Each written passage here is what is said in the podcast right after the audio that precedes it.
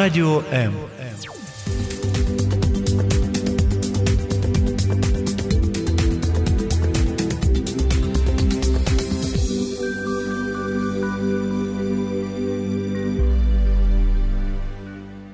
Гениями не рождаются, ими становятся. Известная фраза, которую давно превратили в вопрос. Так рождаются все-таки или становятся? Об этом мы поговорим сегодня. Меня зовут Любовь Гасанова, и это программа «Мамские страсти». И обсуждать столь любопытную тему мы будем с нашей замечательной гостьей Катериной Александровской, психологом, психотерапевтом, основателем курса обучения нейропсихологии с названием «Нейрокрейси». Катерина, здравствуйте. Здравствуйте. Спасибо вам, что вы сегодня с нами. И я надеюсь, что наша беседа, возможно, поможет кому-то развенчать какие-то мифы или стереотипы, а возможно, наоборот, утвердиться в уже сформировавшемся мнении. Конечно же, я хочу пригласить наших радиослушательниц присоединиться к нашей общей беседе. И для этого спешу напомнить вам наш номер телефона 0800 21 2018. Звонки совершенно бесплатные для вас, наши дорогие мамочки, наши дорогие слушательницы. С любых номеров, со стационарных, э, с мобильных, э, из любой точки нашей прекрасной страны. И, в общем-то, по этому номеру вы можете позвонить к нам во время нашего эфира и задать вопрос, который вас э, мучает, интересует, может быть, лишает вас сна. Хотя мамы это такие существа, которые, наверное, умеют спать даже стоя, как боевые лошади. Э, вот, звоните, задавайте вопросы, и та слушательница, которой посчастливится дозвониться к нам самой первой, получит сегодня подарок от наших партнеров бренда натуральной косметики «Успех». Это маска для лица из семян льна. Очень классная маска. Я опробовала ее на себе, поэтому настоятельно рекомендую вооружаться уже телефоном. Так рождаются или становятся гениями? Вот лично мое мнение о том, что э, гениями рождаются. В подтверждение вот этого мнения я, честно скажу, подобрала еще парочку цитат, ну, чтобы так не только на себя основываться, но и на умных людей. Вот, например, немецкий философ Артур Шопенгауэр считал, что каждый ребенок отчасти гений, а каждый гений отчасти ребенок. А вот Чарли Чаплин, которого я тоже причисляю к категории гениальных людей, говорил, что все дети в той или иной форме гениальны. Задача в том, чтобы эту гениальность выявить. Но если руководствоваться тем, что все дети гении, возникает вопрос, почему же так много уже взрослых людей, которые проживают скучную, посредственную жизнь? Куда же девается этот потенциал? Об этом мы и поговорим. Еще раз напоминаю, наш телефон 0800 21 2018. Катерина, вот мой первый вопрос, возможно, для кого-то покажется странным, но я его, тем не менее, задам. Вопрос такой, э, за что отвечает наш мозг?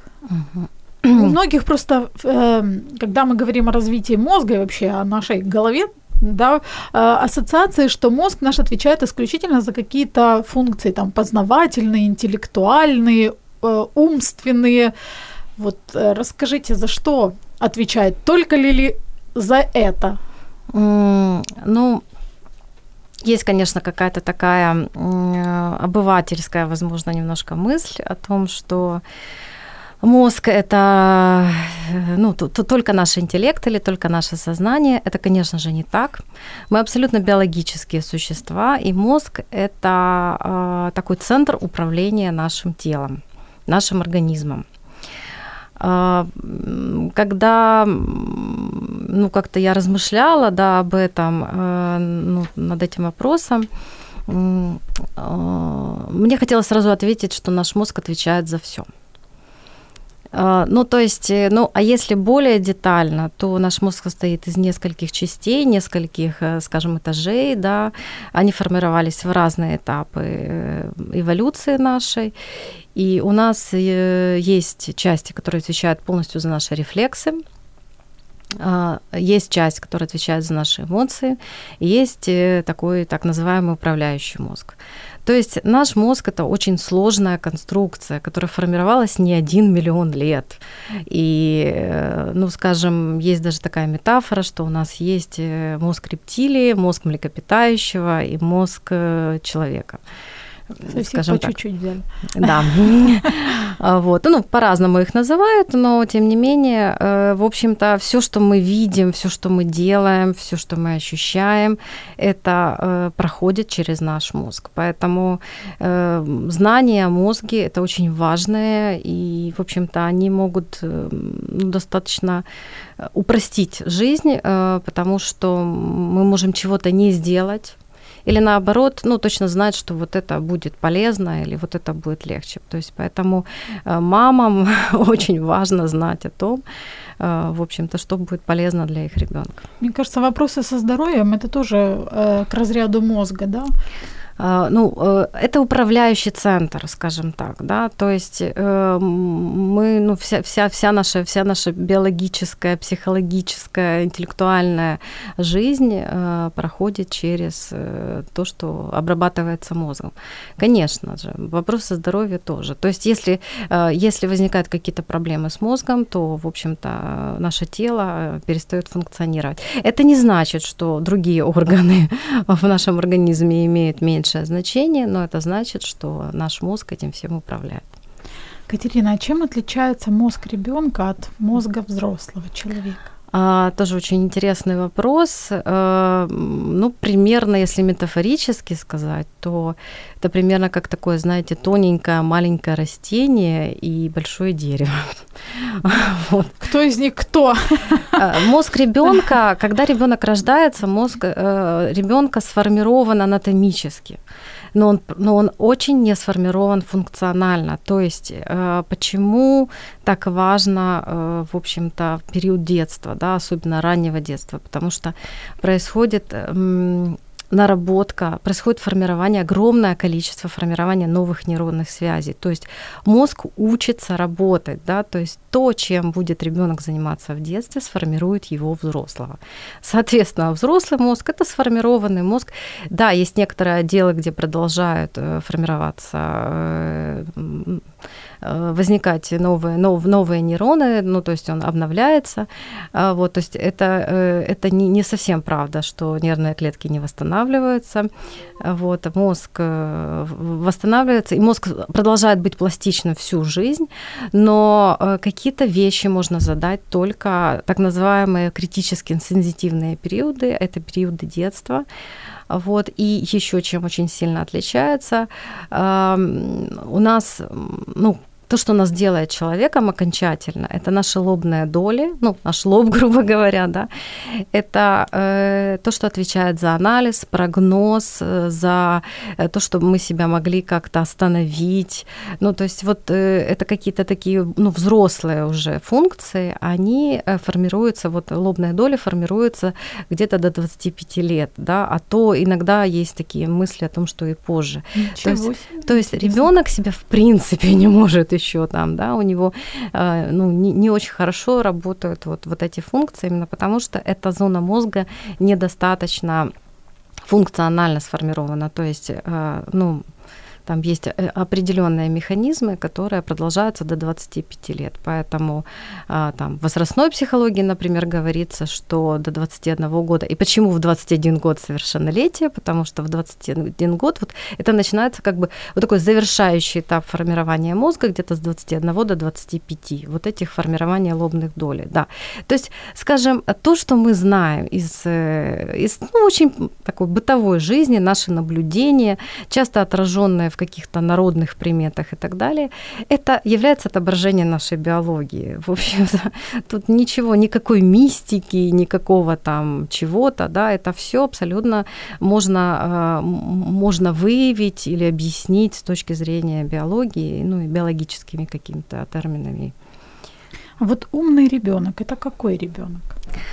А, это сложный достаточно вопрос, да, потому что наш ум э, – это какая-то совокупность очень многих качеств. А, я думаю, что, э, во-первых, это зависит от возраста, да. ну, наверное, это все-таки ребенок, который не просто имеет какие-то знания, потому что, например, в раннем детстве фотографическая память, она очень э, хорошо развита. Дальше объясню почему. Вот, но эм, ну, вот то, что мы считаем иногда, знаете, вот каким-то какой-то гениальностью, да, это не гениальность, это просто сопутствует возрасту, да, то есть ребенок как бы больше схватывает, потому что у него вот как раз происходит вот этот процесс формирования ну, большого количества новых нейронных связей. Вот. Я думаю, что умный ребенок, как и умный человек, это человек, умеющий, ребенок, умеющий пользоваться знаниями. То есть он не просто их как-то нахватывается, да, он такой смышленый, да. Но это, э, это ребенок, который умеет и эмоциями своими пользоваться, и с людьми выстраивать отношения. То есть это вот э, такая совокупность э, многих-многих. То есть, ну вот, хотя в народе считается, конечно же, да, что если ребенок умеет, там, я не знаю, считать до определенного там, не знаю, количества или там переумножать в уме или еще что-то столицы умное всех стран мира в два года. Да. Но, но э, умный, наверное, это ребенок, который умеет пользоваться своим умом, да, то есть это, это какая-то, ну, такая ну, совокупность многих-многих э, характеристик. Катерина, есть мнение о том, что э, период беременности влияет на развитие или условия, в которых проходила беременность, влияют на развитие мозга ребенка, который находится в утробе у мамы. Э, по вашему мнению, это действительно так? Или вот этот период беременности э, слишком преувеличен, важность этого периода? А, вы знаете, но ну, э, дело в том, что есть объективные факторы, есть объективные исследования. А, мы можем иметь свое мнение, можем не иметь своего мнения, но есть исследования, которые показывают, да, а наука это что такое? Это когда можно поставить какую-то гипотезу, предположить, поставить эксперимент, и его можно повторить и доказать что-то, да, то есть наука не делается какими-то там, там предположениями. А, Все, в общем, серьезно, и, конечно же, есть абсолютно объективные исследования, которые говорят о том, что период беременности напрямую и очень сильно влияет на то, каким будет ребенок. То есть э, Представьте себе э, тело ребенка и мозг ребенка выстраиваться как дом по кирпичику. И вот какой мы материал туда дадим, да, или как мы, если, ну вот это как э, выстраивать, ну не знаю, растить растения в, эм, в, благоприятной теплице, почве. в теплице, да, что где есть достаточно солнышко, там все, все, все, или где-нибудь в засушливом, ну то есть вот, вот, то есть почему-то мы воспринимаем свое тело как некое, некий механизм, да, которые, э, которые можно там, ну, как-то... То есть мы, мы растениями больше иногда, о растениях больше заботимся, чем о своем собственном теле. Наше тело точно такое же, да, точно такой же биологический, да, и достаточно хрупкий, э, хрупкий организм, да, как, собственно, да, там, например, э, ну, маленькое растение. Поэтому, конечно же, мозг нуждается в хорошем питании. Йод, очень важен йод, да, то есть, например, есть исследование о том, что если мама курила в всю беременность, то это может отразиться не просто там на состоянии здоровья ребенка потом, да, а даже на его отношениях в подростковый возраст. Ну, понимаете, то есть мы не всегда связываем причину и следствие, потому что у нас нету пока вот настолько, да, там, эм, ну, видимых каких-то, ну, на что мы можем опираться. Но ученые это делают, да, могут предположить, могут взять какую-то там выборку и предположить, почему это было, да, и отследить, что мама курила, к примеру. То есть в общем-то, не надо из этого, конечно, делать какой-то там фетиш, да, и вот прямо вот там пугаться. Это естественное состояние для женщины, но нужно учитывать, что растет молодая вот такая маленькая жизнь внутри, и а, об этом очень важно заботиться. То есть эти все рекомендации, они описаны, ну, и они все имеют под собой очень серьезную основу. То есть от того, как мама ходила беременность, нервничала она или нет, да, там спала она достаточно или нет, питалась ли она достаточно или нет, от этого зависит, насколько будет сформирован мозг у ребенка, насколько те гены, которые были заложены изначально, они запустятся, они будут работать или там, ну, как-то по-другому это сложно. Более того, процесс родов, есть такое мнение, а, знаете, есть же такое мнение, мнение, что э, вот я часто это слышу, что ребенок были, были проблемы в родах, поэтому такой ребенок. Нет, это неправильно. На самом деле причина следствия перепутаны, а, потому что роды это тончайшая такая сыгранность двух организмов мамы и ребенка. И когда, э, э, ну то есть есть определенные, вот э, они друг друга дополняют, там, скажем, друг другу посылают сигналы. И, соответственно, если у ребенка недостаточно сформирован мозг, вот анатомически и так далее, он не в состоянии принимать этот сигнал, возникают проблемы в родах, в том числе. То есть, ну вот, казалось бы, да? то есть от мамы, от условий, как она носит беременность, как она ходит, э, очень много зависит. Это, ну и в том числе, конечно, нельзя сказать, что вот вот это равно вот это, да, мы не можем ничего никогда предвидеть, к сожалению, но мы можем хотя бы исключить факторы, которые будут потом, могут влиять. Очень интересно. 0800 21 2018. Звоните, присоединяйтесь к нашей беседе, а мы продолжим через несколько секунд. Радіо М. Можливість. Радіо М. Мрія.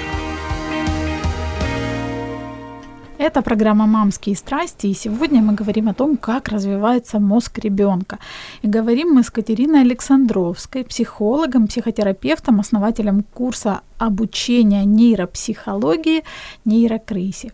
Катерина, вот такой вопрос. Первый год жизни ребенка. Мне кажется, это самый такой ударный, самый динамичный год, когда ребенок вот из такого ничего не смыслящего, кажется, не понимающего комочка, который только кричит и требует там покушать или пописать, покакать, э, ребенок, в общем-то, развивается в полноценного ребенка. Он начинает mm-hmm. там ползать, ходить, вставать и так далее, реагирует на окружающий мир.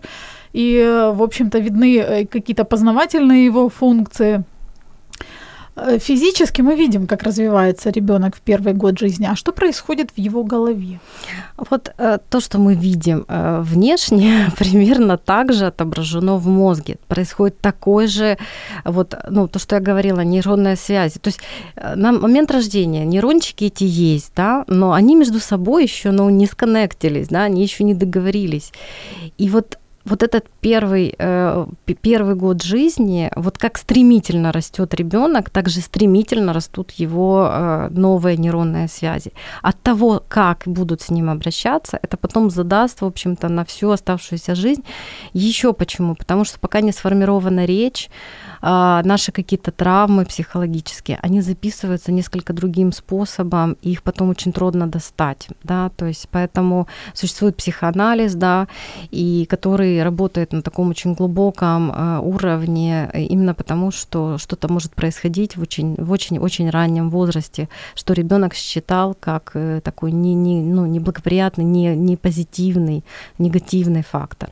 Вот, то есть формируются вот основные какие-то потребности, да, формируется э, и движение, и сенсорное, то есть ребенок и пробует на вкус. То есть вот эти все, вот, вот, э, вот то, что мы видим отображение снаружи, это находит отображение в мозге. Вот все эти функции, которые ребенок э, должен приобрести до года, это все развивает его соответствующие зоны мозга. То есть представьте себе вот такое вот активное, очень яркое, очень, ну, такое очень мощная, мощная работа происходит. Поэтому, э, поэтому очень важно, чтобы ребенок был в безопасности, он был достаточно накормлен, ну, да, там, он, э, то есть у него были благоприятные условия, то есть потому что ему, у него нет э, пока возможности как-то справляться с внешней средой, кроме как напитываться. То есть вот он должен, знаете, вот нафотографировать, грубо говоря, вот все, все вокруг себя. Плюс до года формируются зоны речи. Если с ребенком не говорить до года, э, есть такие э, исследования и так далее, что эти дети потом э, могут даже погибнуть. Да, то есть если ребенка за ребенком не ухаживать и не говорить, вот, например, в доме малютки, эти, эти дети могут не выживать просто, потому что это жизненно важно. То есть, когда ребенка трогают, гладят, у него еще недостаточно развита нервная система, она таким образом запускается, ну, фактически, понимаете? То есть вот, вот все, что мы делаем, это находит физическое отображение в мозге. Поэтому те рекомендации, которые описаны для мам, да, то есть много-много заниматься ребенком, да, да, не оставлять ребенка там максим, ну, кормить грудью максимально, да, то есть это все э, все абсолютно влияет на то, как будет функционировать мозг дальше. А почему считается, что очень важный или самый важный период это с нуля до трех лет? Это а потому что, объективную основу. Да, потому что, опять же таки, закладываются самые важные функции, и происходит самый большой рост э, вот этих, э, ну, вот этих связей, самое большое количество связей, да, то есть потом ребенок становится более самостоятельный, у него уже получается, появляются другие задачи и заботы, то есть э, в этот момент важно еще, ну, создать такую среду, чтобы ребенок мог выжить, потому что что происходит во время стресса. Что, начнем с того, что такое стресс. Стресс – это э, биологическая реакция организма на непредвиденные какие-то обстоятельства. То есть, и это генетически заданная реакция. То есть ребенок может что-то считать, ну, то есть его среда должна быть настолько безопасной, спокойной, предсказуемой, чтобы он мог просто выполнять свои задачи развития, иначе он будет тормозиться. То есть он, тогда мозг будет выполнять задачу справиться со стрессом, а самая, одна из самых главных наших наших задач нашего мозга – это выжить.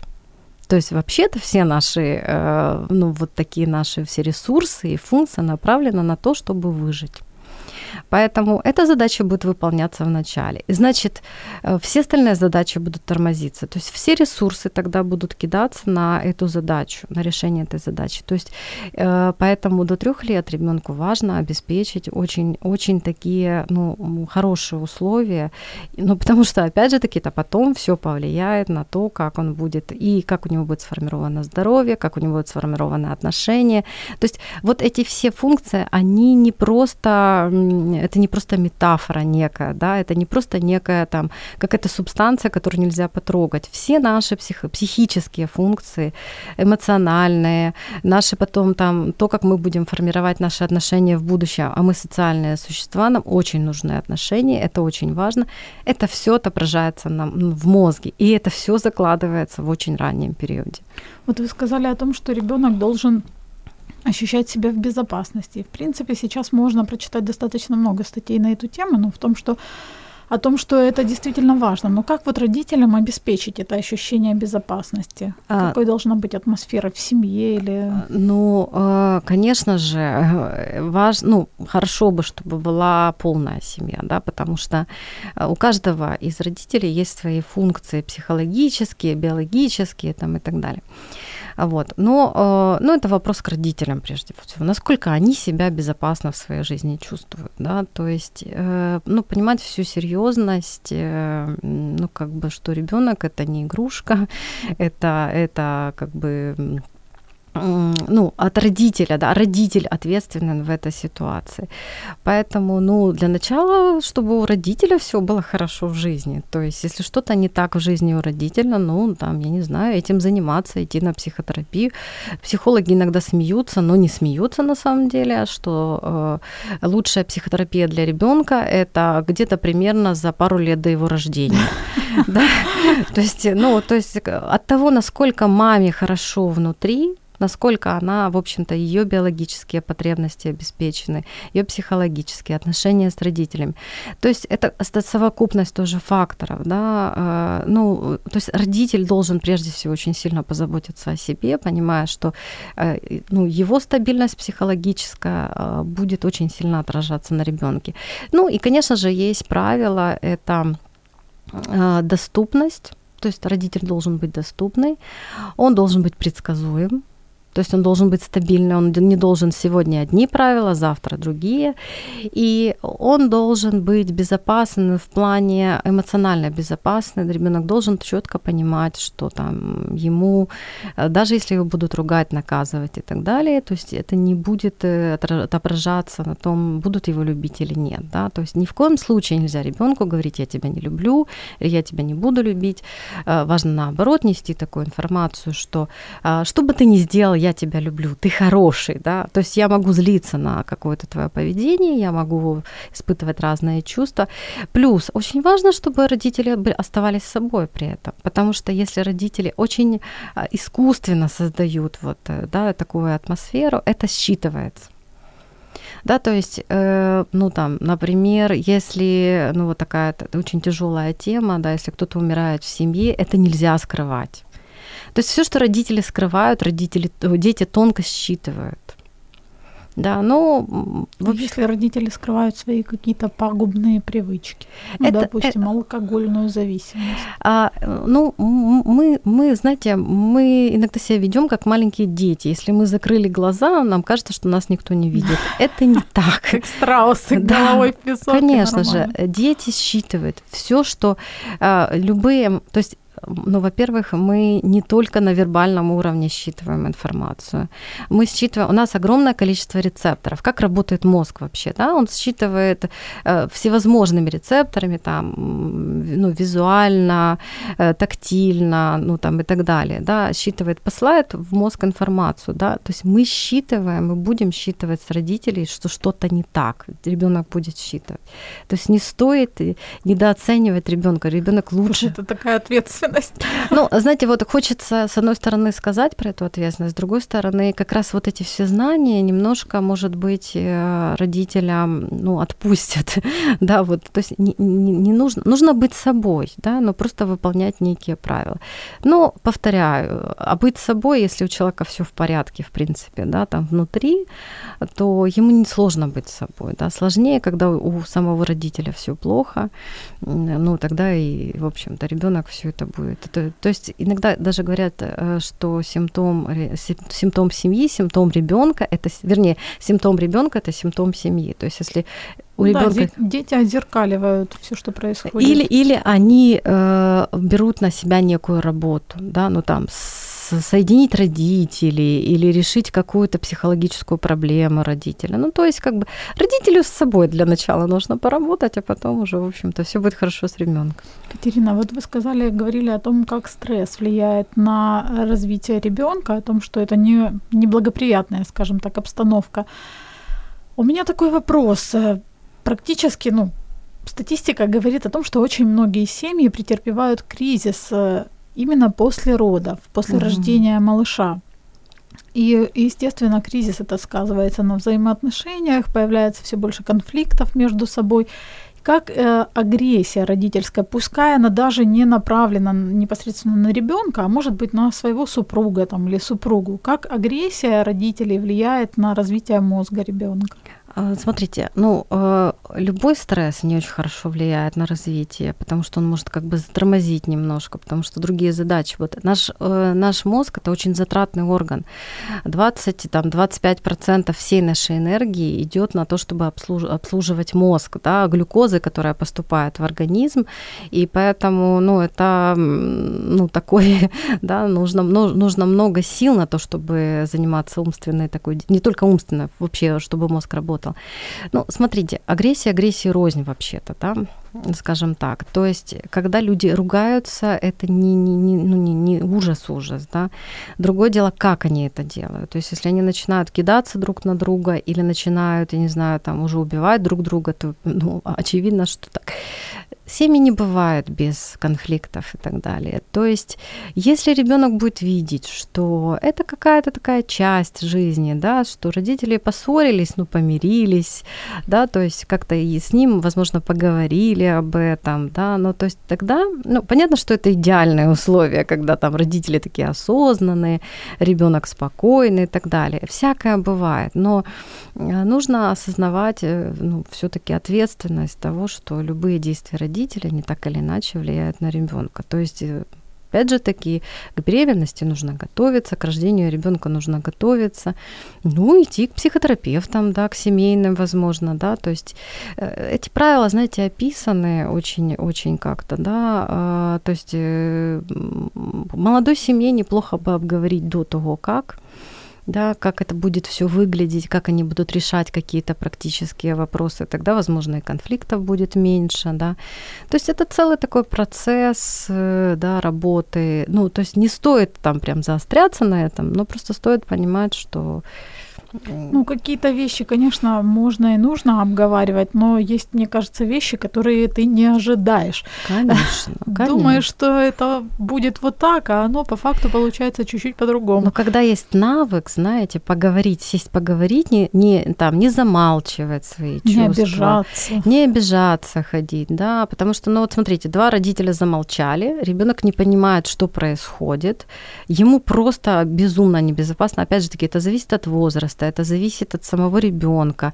Есть дети, которые, в принципе, в общем, не очень как-то, да, там, особенно там они постарше, у них свои задачи.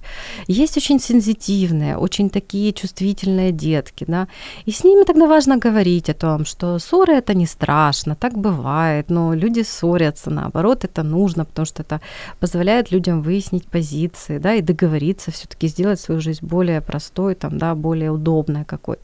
Вот, то есть, ну, бояться этого не стоит, просто нужно искать выходы, скажем так, да, вот как-то, ну, и с детками тоже очень важно говорить, да, что объяснять, что, ну, вот это вот так, мама может злиться, мама может обижаться, да, но мама тебя все равно любит, да, ну, вот как-то так, потому что мамы не всегда испытывают только позитивные чувства к своим детям. Вот, как-то так, да. Живые ж люди. Mm. Мы продолжим говорить о том, как развивается мозг ребенка через несколько секунд. Ви слухаєте Радіо М. Радіо М. Мистецтво. Радіо М. Радіо М. Это программа «Мамские страсти», и мы ждем ваших звонков 0800 21 2018. И если вы нам позвоните, вы получите не только ответ на вопрос – но и подарок от наших партнеров бренда натуральной косметики «Успех. Маска для лица из семян льна». А мы продолжаем. Э, недавно я читала книгу э, молекулярного биолога и отца двоих детей Джона Медины. Называется угу. она «Правила развития ребенка, э, мозга ребенка». Угу. И вот мне понравилась одна фраза. Я прочитаю, на украинском читала, поэтому и процитирую тоже. Інтелект розвивається не в електронних тиглях холодних неживих машин, а в обіймах чуйных, люблячих людей. Угу. Это вот как раз про то, что мы говорили, да, что очень важна атмосфера и эмоциональная какая-то вот связь. А что еще является движущей вот такой силой для развития мозга ребенка? А, ну, скажем так, это базовая потребность, да, то есть э, обеспечить безопасность, чтобы ребенок просто, ну, скажем так, он смог заняться своими задачами. А, очень важно разностороннее развитие. То есть представьте себе, что вот все, что вы заложили, ну, грубо говоря, там, да, до 7 лет, там, то и будет. И ни в коем случае нельзя одной функции уделять больше внимания, чем другой, потому что это тогда будет обкрадывать мозг в целом. То есть и часто сейчас вот происходят такие ситуации, приходит ребенок в школу, он очень много знает, но он абсолютно не социализирован, он абсолютно не умеет пользоваться этими знаниями. знаниями. Ребенок должен до 7 лет играть огромное количество игр всевозможных. Причем э, эти игры должны быть не законченные какие-то, да, то есть ребенок должен фантазировать, создавать, пробовать. То есть его задача до 7 лет очень, э, очень узнать мир, да, но он и дальше будет узнавать, но просто так как это такой сензитивный период, очень формируется эмоциональная сфера, то есть важно, чтобы ребенок общался с, со своими сверстниками, с разными людьми, наблюдал, как это все происходит. Важно, чтобы он пробовал разные материалы, э, задавал много вопросов, да, ну, собственно, что ребенок и делает на каком-то моменте. То есть, чем более разнообразный будет, э, ну, вот такой досуг у ребенка, да, тем э, более разнообразно потом будет, э, в общем-то, проявляться ребенок э, в будущем. То есть никакого раннего развития, нейропсихологи категорически против этого. Так, да. это интересно. Да, это почему? Потому что, ну, вот, к сожалению, даже вот ко мне приходят там уже подросшие детки, которые, ну, просто вундеркинды, ну, в каком-то смысле. Но они не умеют выстраивать отношения с людьми. Они не знают, что они чувствуют, что они хотят. За них так все решили уже с детства. То есть ребенку еще очень важно давать время, а, свободное время, когда он ничего не делает, когда он просто мечтает. Да? Вот в нашей культуре это очень там называется ленью, а на самом деле это один из важнейших процессов, потому что тогда ребенок знакомится со своим внутренним миром, со своими эмоциями, со своим телом, да, что я сейчас чувствую. У него возникают фантазии. То есть это, э, это такая вот, ну вот когда мы не заняты какой-то активной деятельностью или общением, э, возника... Э, запускается такая сеть мозга, это, ну, сеть, соответственно, включены несколько структур, называется ДМН, это активность мозга по умолчанию, то есть именно в этой части, вот, ну, во время работы этого ДМН, то есть скажем так, наш мозг работает всегда. Даже если он не работает, нам кажется, он все равно работает. Он просто решает другие задачи. Так вот, именно во время ДМН а, происходит творческий процесс а, принимаются, возникают самые интересные фантазии, при, приходят э, какие-то открытия делаются. То есть, по сути, если вот не дать ребенку свободного времени, он э, не будет знать э, вообще, что можно с собой находиться. И вот сейчас эти цифровые детки, да, сейчас называют новое поколение, цифровые дети, а, уже были проведены исследования, что дети просто не могут находиться наедине. То есть они так привыкли быть э, в каком-то контакте все время. То есть, представляете, человек не умеет справляться с одиночеством, он не умеет там, ну, побыть в тишине, он не умеет ничего не делать. Вот, ну, еще, знаете, говорят, нейропсихологи говорят, что вот ребенку нужно дать Э, такое природное пространство других детей и большое количество материалов. И вот это, будет, вот это станет для него хорошей, обогащающей средой. Э, то есть, смотрите, есть какие-то уже исследования о том, э, ну, они на, на животных, естественно, проводились, но можно провести некую корреляцию, и я думаю, что, ну, в смысле, я думаю, что есть такие же исследования людей наблюдали, когда детей, если в раннем детстве, да, там до какого-то определенного периода нету обогащенной среды, то есть вот насыщенной всевозможными, ну вот если у животных, то это там другими, э, другими там животными, то есть социальными связями, какими-то игрушками, если там тесная клетка, мозг может сформироваться на 30% меньше. Вы можете себе представить эти цифры, да? То есть, соответственно, вот чем более богатая среда, обогащенная она так называется, разносторонняя, да, разносторонняя будет у ребенка, тем, э, ну, то есть ребенку нужно попробовать давать все. То есть, понимаете, зачастую родители решают на самом деле свои какие-то проблемы, да? Ему там не дали скрипку в детстве, и он теперь всунул своему ребенку. Играй, Яша, играй. Да, но это на самом деле, ну, это какая-то такая, знаете, очень идея, ну, она ну, нарциссически эгоистическая, так одна, но все-таки надо наблюдать за своим ребенком, и надо давать ему разные какие-то предметы. То есть вот ребенок должен фантазировать, играть, разбираться, задавать вопросы. То есть вот, вот ну... И бездельничать. Бездельничать очень важно, да, лениться. Понятно, что это не должно быть совсем там как-то, да. Нельзя контролировать все время ребенка. Ну, кроме детей с, с СДВГ, ну, с гиперактивных детей, там свои, э, свои как бы правила, да, но в принципе деток, то есть иначе, ну, ребенок не научится, но потом не будет уметь принимать решения в том числе, да, ну, то есть вот, ну, правил много всяких, этим, э, этим хорошо бы, ну, вот, э, интересоваться, да, то есть... Э, ну, вот мы как раз и интересуемся.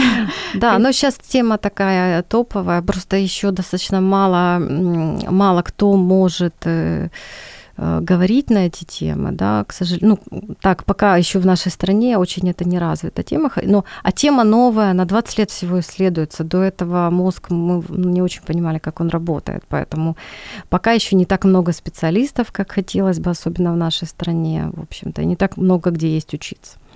Катерина, а вот такой вопрос относительно физической активности. Я читала, что физическая активность также влияет на развитие мозга. Это правда? Ну, конечно же, конечно же, потому что, ну... Какая а, взаимосвязь просто?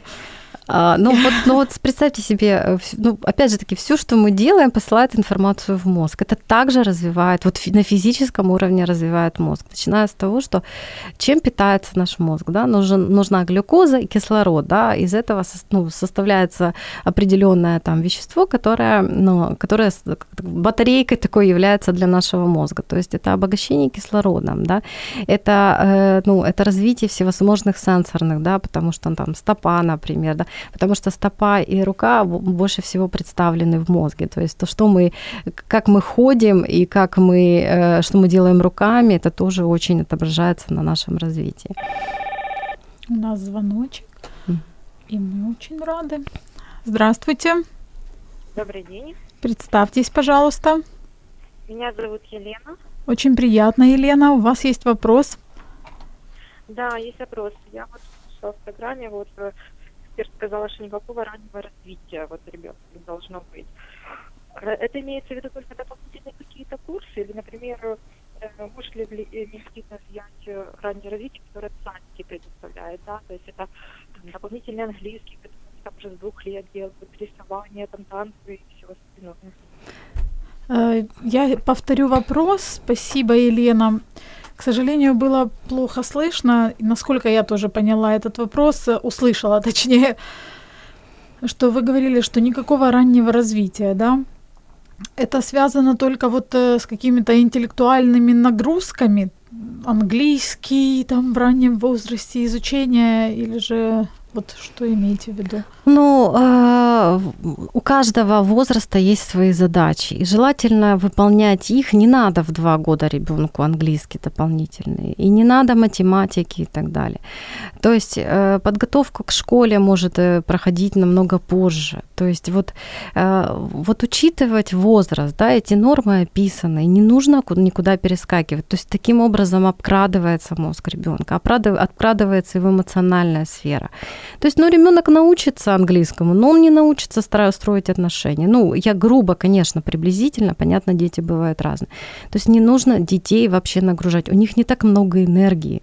Да, им нужно ее потратить на то, чтобы изучить мир. Это более полезно, чем английский. Да? Английский он позже выучить. Английский можно выучить в, любой, в любом. То есть, конечно же, это имеется в виду дополнительное занятие. То есть, э, вот очень смотреть тоже по ребенку, что ребенок, для какого-то ребенка там это будет ну, как-то так очень в кайф, да, там детский сад, очень много каких-то кружков, хотя тоже не надо много-много, ну, там, каких-то кружков. Перегружать. Вот очень смотреть, да, то есть у ребенка должно быть свободное время гулять, да, нужно гулять в, там, среди сверстников, э, там, не знаю, вот как мы, да, там, в детстве, там, падать в лужи, там, я не знаю, ну, кататься на велосипеде, строить какие-то халабуды, это важнее, чем, ну, чем вот какие-то знания. Знания, они придут позже. То есть мамы э, на самом деле э, как, ну, практически решают свои э, внутренние проблемы, страх не быть хорошей мамой, и начинают вот так вот много давать своему ребенку. Не нужно. Вы же знаете, как мамы там собираются на детской площадке и начинают разговаривать. А что вы уже делаете? А как вы занимаетесь? А вот мы своему малышу купили вот то-то, то-то, то, и вот мы там с ним и уже даже читаем книги вот такие, вот такие, вот такие, и все про раннее развитие. Ну, ну, знаете, хорошо бы себе ответить э, правду и честно. Мы это кто, да? И, и что мама решает в этот момент? Чьи задачи она решает? То есть, э, в общем-то, ну вот я говорю точку зрения нейропсихологов, биологов. Да, э, вот даже собираясь на эфиры, я там спросила коллегу, которая преподаватель там нейропсихологии, я спросила, что, ну вот как ты думаешь, о чем лучше, что говорить? Она говорит, вот сразу сказать, никакого раннего развития. То есть вот, ну просто просто понимать, да, что не, не э, ну есть ограниченный ресурс энергетический, да, но вот сил у ребенка не так много, и только от родителя зависит, куда он их направит. Он направит на игру, которая ему поможет развиться, или он направит на на... Ему придется, это не знаю, там, миллион кружков посетить, э, да, там... Выполнять какую-то программу. Да, потому что я знаю историю своей жизни, ну там из своего окружения, когда ребенок просто плачет, мама, не веди меня куда-то там еще, ну потому что ребенок перегружен абсолютно, да, у ребенка, ну то есть вы поймите, у каждого возраста есть абсолютно четкие свои психологические, в том числе, задачи. И если их решать, их и не решать, а а решать э, какие-то там, я не знаю, мамины амбиции удовлетворять, ну ребенок не будет счастлив в результате, ему придется пройти эти задачи. Только, ну там, в более позднем возрасте, и поэтому будут и кризисы, да, потому что если ему на- надо было решить какую-то задачу, там, ну не знаю, сейчас там не скажу сразу, но вот там какую-то задачу, а там подросткового периода или раннего подросткового, а он начинает их решать после 25, когда он уже ушел от мамы, да, а, и все. Ну тогда задайтесь вопросом, вы хотите сделать функциональную единицу, которая будет четенько так робота, да, или вы хотите вырастить счастливого ребенка, да? То есть вот Катерина, а у меня вот такой вопрос. А Если смотреть на людей, которые, ну, известных там исследователей, известных э, изобретателей, людей, в общем-то, значимых и знаковых, да, в истории, можно их объединить одной чертой. У них вот э, есть какое-то природное любопытство и тяга к познаниям. Вот бесконечно им все интересно, все хочется узнать и докопаться, так скажем, до истины. Вот как привить ребенку, мы уже поняли, что раннее развитие это чуть-чуть не то, ну то есть не нужно, чтобы он знал пять языков в два года, пусть лучше у него будет желание познавать и исследовать. Как вот это вот желание привить Ну, ребенку, чтобы он хотел всё? надо не мешать. Не надо чуть-чуть прививать. Надо не трогать ребенка. То есть, ну, смотрите, э, с чего началась э, передача, можно ли сделать гениальным ребенка, да? Ну, я так подозреваю, будет да- дальше вопрос. Мы не знаем. Очень многие наши качества заданы генетически. Но э, если ребенка все время кормить, он никогда не будет голодным, у него никогда не возникнет э, вот это желание опять же таки, если у родителя нет этого природного любопытства, если ребенок не наблюдает это, да, ну то есть если родитель не читает книг, то ну, с большой вероятностью ребенок не будет читать этих книг. А, потому что это генетически не заложено, Б, потому что это не, ну, потом э, ну, не считано поведение, да, потому что дети до определенного возраста, они повторяют просто. Ну вот делает родитель, ну, соответственно, ребенок повторяет. То есть надо задать себе вопрос, зачем, да, чтобы что, да, вот зачем такая познавательная способность, то есть кому это нужно. Если это ребенку не нужно, так может и не нужно. Но тут на Мне самом кажется, люди, которые вот познают и которым интересно, вот им интересно жить, те, которые, у которых есть познавательная Они всем нужно. интересно жить. Не всем нужно, Ага. понимаете? Ну вот кому-то достаточно очень э, такого ограниченного там ролевого набора, количества людей, количества знаний. Ну поймите, ну нас как-то да все-таки сделали очень разным. Кому-то нужно быть дворником, ему нормально. Не надо всем быть изо- изобретателями, это невозможно, да, то есть, в общем-то, природа, она как-то так распределила популяцию, что у кого-то чего-то больше, у кого-то меньше. То есть, я думаю, что самое лучшее, что могут сделать родители, да, они наблюдают, ну вот наблюдать за своим ребенком и помочь ему развить вот те качества, которые у него где-то уже природой заложены. Хотя есть разные педагогические подходы в этом смысле, но опять же таки, кого хотите вырастить, да. И если у родителя будет познавательный интерес, э, при этом он не будет мешать своему ребенку исследовать мир, потому что, в принципе, дети исследуют мир до определенного момента всегда, они учатся всегда. Вопрос чему? Чаще всего просто родителям не нравится то, чему и учатся их дети, да. Ну, то есть, поэтому надо найти некий баланс, э, вот. Поэтому э, ну, разные, разные пробовать способы, да, то есть, но понимать, что есть уже некие заложенные природой, есть некие условия, в которых растет ребенок. Вот. И и, вы знаете, иногда бывает, что просто родитель не воспринимает ценностью то, что является ценностью для ребенка, да, то есть он бы и развивался в этом, да, ну потому что, ну не всем нужно быть э, там Леонардо да Винчи, ну не надо столько планете, да, там вундеркиндов. Э, Вот. Но он бы, например, был там, не знаю, гениальным строителем или гениальным там спортсменом каким-нибудь, да, то есть поэтому вот родители, в общем-то, хорошо, если будут очень наблюдательны и, ну вот, правда, скорее не мешать, чем, чем сильно А вот многие мамы, опять-таки, беспокоятся относительно того, что их дети, например, не читают книг или Мгм. ну, не испытывают такой тяги. Что ничего не делать с этим, или как-то все-таки Ну, можно привить? Опять же таки, смотрите, тут, э, понимаете, к сожалению, на многие вопросы нельзя дать четких, однозначных и простых ответов. Если у родителя возникает какой-то очень э, животрепещущий вопрос, с ним неплохо бы разбираться, да, потому что, понимаете, вот опять же, если вернуться к предыдущему вопросу, ребенок может быть, э, у ребенка могут быть какие-то проблемы. Вот с тем же чтением, например, э, ну, во-первых, а, мир цифровой, книги читают уже не все далеко. А, А, можно попытаться найти ребенку, что ему будет интересно. Жанр или подача, или там, да. Хорошо, если в доме есть книги, и родители читают сами, да. А, Учитывать возраст, да, если в 4 он не читает, ну, это как Ну бы, да. ну, как бы странно, да. Но если он там в 10-12 не читает, то тут, да, тоже вопрос, но мир такой, да, мир уже поменялся, дети по-другому, дети визуально воспринимают информацию. Плюс сейчас, э, в общем-то, вообще, в принципе, очень большая проблема с вниманием, да, потому что, понимаете, э, мы воспринимаем свой мозг как некая, некую такую сознательную часть. Но это вообще неправда, да. Большая часть наших э, реакций, наших процессов происходит автоматически и бессознательно. То есть, соответственно, мы, э, у нас огромное количество стимулов вокруг, да, которые забирают наше внимание, забирают нашу энергию, да. Мы это не отслеживаем, мы это не фиксируем, оно не происходит на уровне сознательном. Также детки, а детки, они еще неустойчивы, у них не сформирован мозг а у них от них в школе много задач, да, там кружки и так далее, э, соцсети, реклама, и так- у него больше сил нет, у него не, не хватает вот этого, ну, сесть, сосредоточиться, да, внимание, чтобы...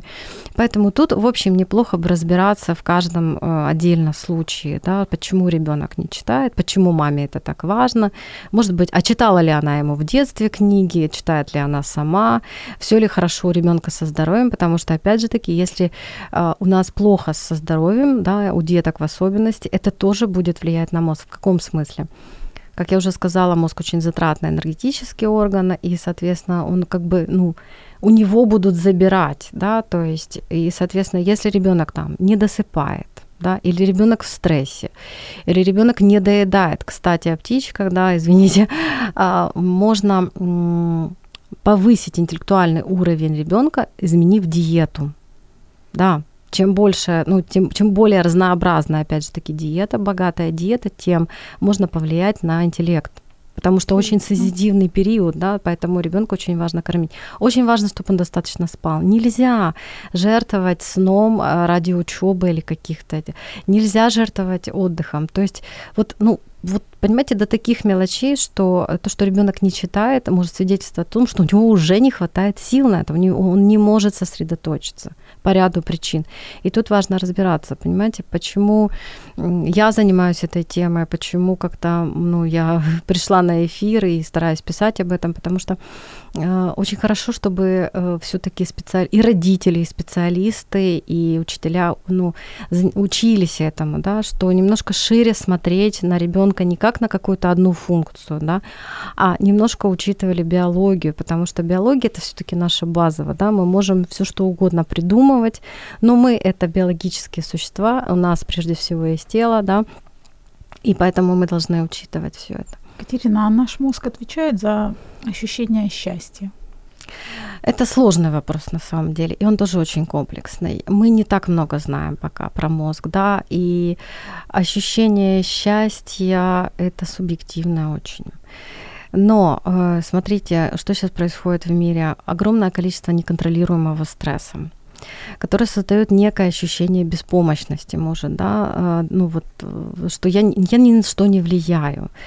Поэтому, скажем, чем больше у нас, конечно же, мозг отвечает за ощущение счастья, да, но это тоже такая, понимаете, мы не только биология, все-таки мы еще и психология, мы, у нас есть свободная воля, мы можем влиять на то, что происходит у нас, да, вот, и э, очень важно м, создавать некие опоры себе в жизни, да, как раз какие-то интересы, да, у нас должны быть друзья, у нас должны быть какие-то любимые дела, и это может нам создавать ощущение счастья. А, к сожалению, наше время подходит к концу. У нас еще очень много вопросов, и я думаю, что у наших слушательниц тоже очень много вопросов. Поэтому я попрошу сейчас Катерину рассказать буквально в двух словах о курсе, который для родителей, да, я так понимаю, что любой, любая слушательница может прийти к вам на семинар и послушать больше о развитии мозга ребенка. Да, у нас э, я вот являюсь основателем курса, э, сама учусь на нем, да, потому что в Украине он единственный, э, и я решила, что вот я хочу повышать квалификацию. И это курс, конечно, больше, больше специализированный, но у нас учатся очень разные люди, которые пытаются понять, как, как устроен мозг.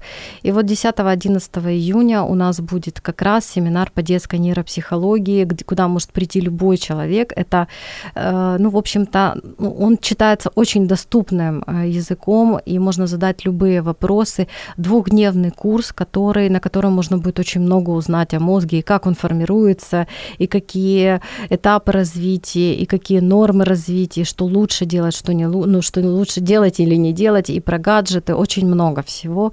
Вот, мы приглашаем. Это курс, конечно же, больше для психологов, но э, родители, любые люди, кто вообще соприкасается с детьми, я думаю, что это очень, это ну, такая очень ну, базовая, я бы сказала, даже информация, это важно знать.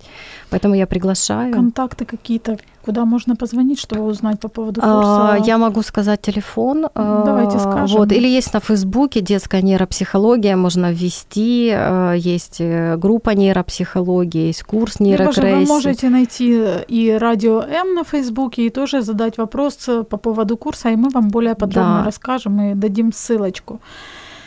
Наша программа, к сожалению, подходит к концу. Э, и в заключение я вот хочу буквально два слова сказать и напомнить вам одну маленькую историю. Возможно, вы ее уже слышали про американского изобретателя и предпринимателя Томаса Эдисона, который получил в США 1093 патента и около 3000 в других странах мира. Он является создателем фонографа, усовершенствовал телеграф, телефон, киноаппаратуру, разработал один из первых коммерческих, коммерчески успешных вариантов электрической лампы накаливания. И вот э, его история его детства, когда-то он вернулся домой из школы и передал маме письмо от учителя. Мама посмотрела эту записку и расплакалась, а потом прочитала содержание этой записки своему сыну. Ваш сын гений, и эта школа слишком мала, и здесь нет учителей, способных его чему-то научить. Пожалуйста, учите его сами.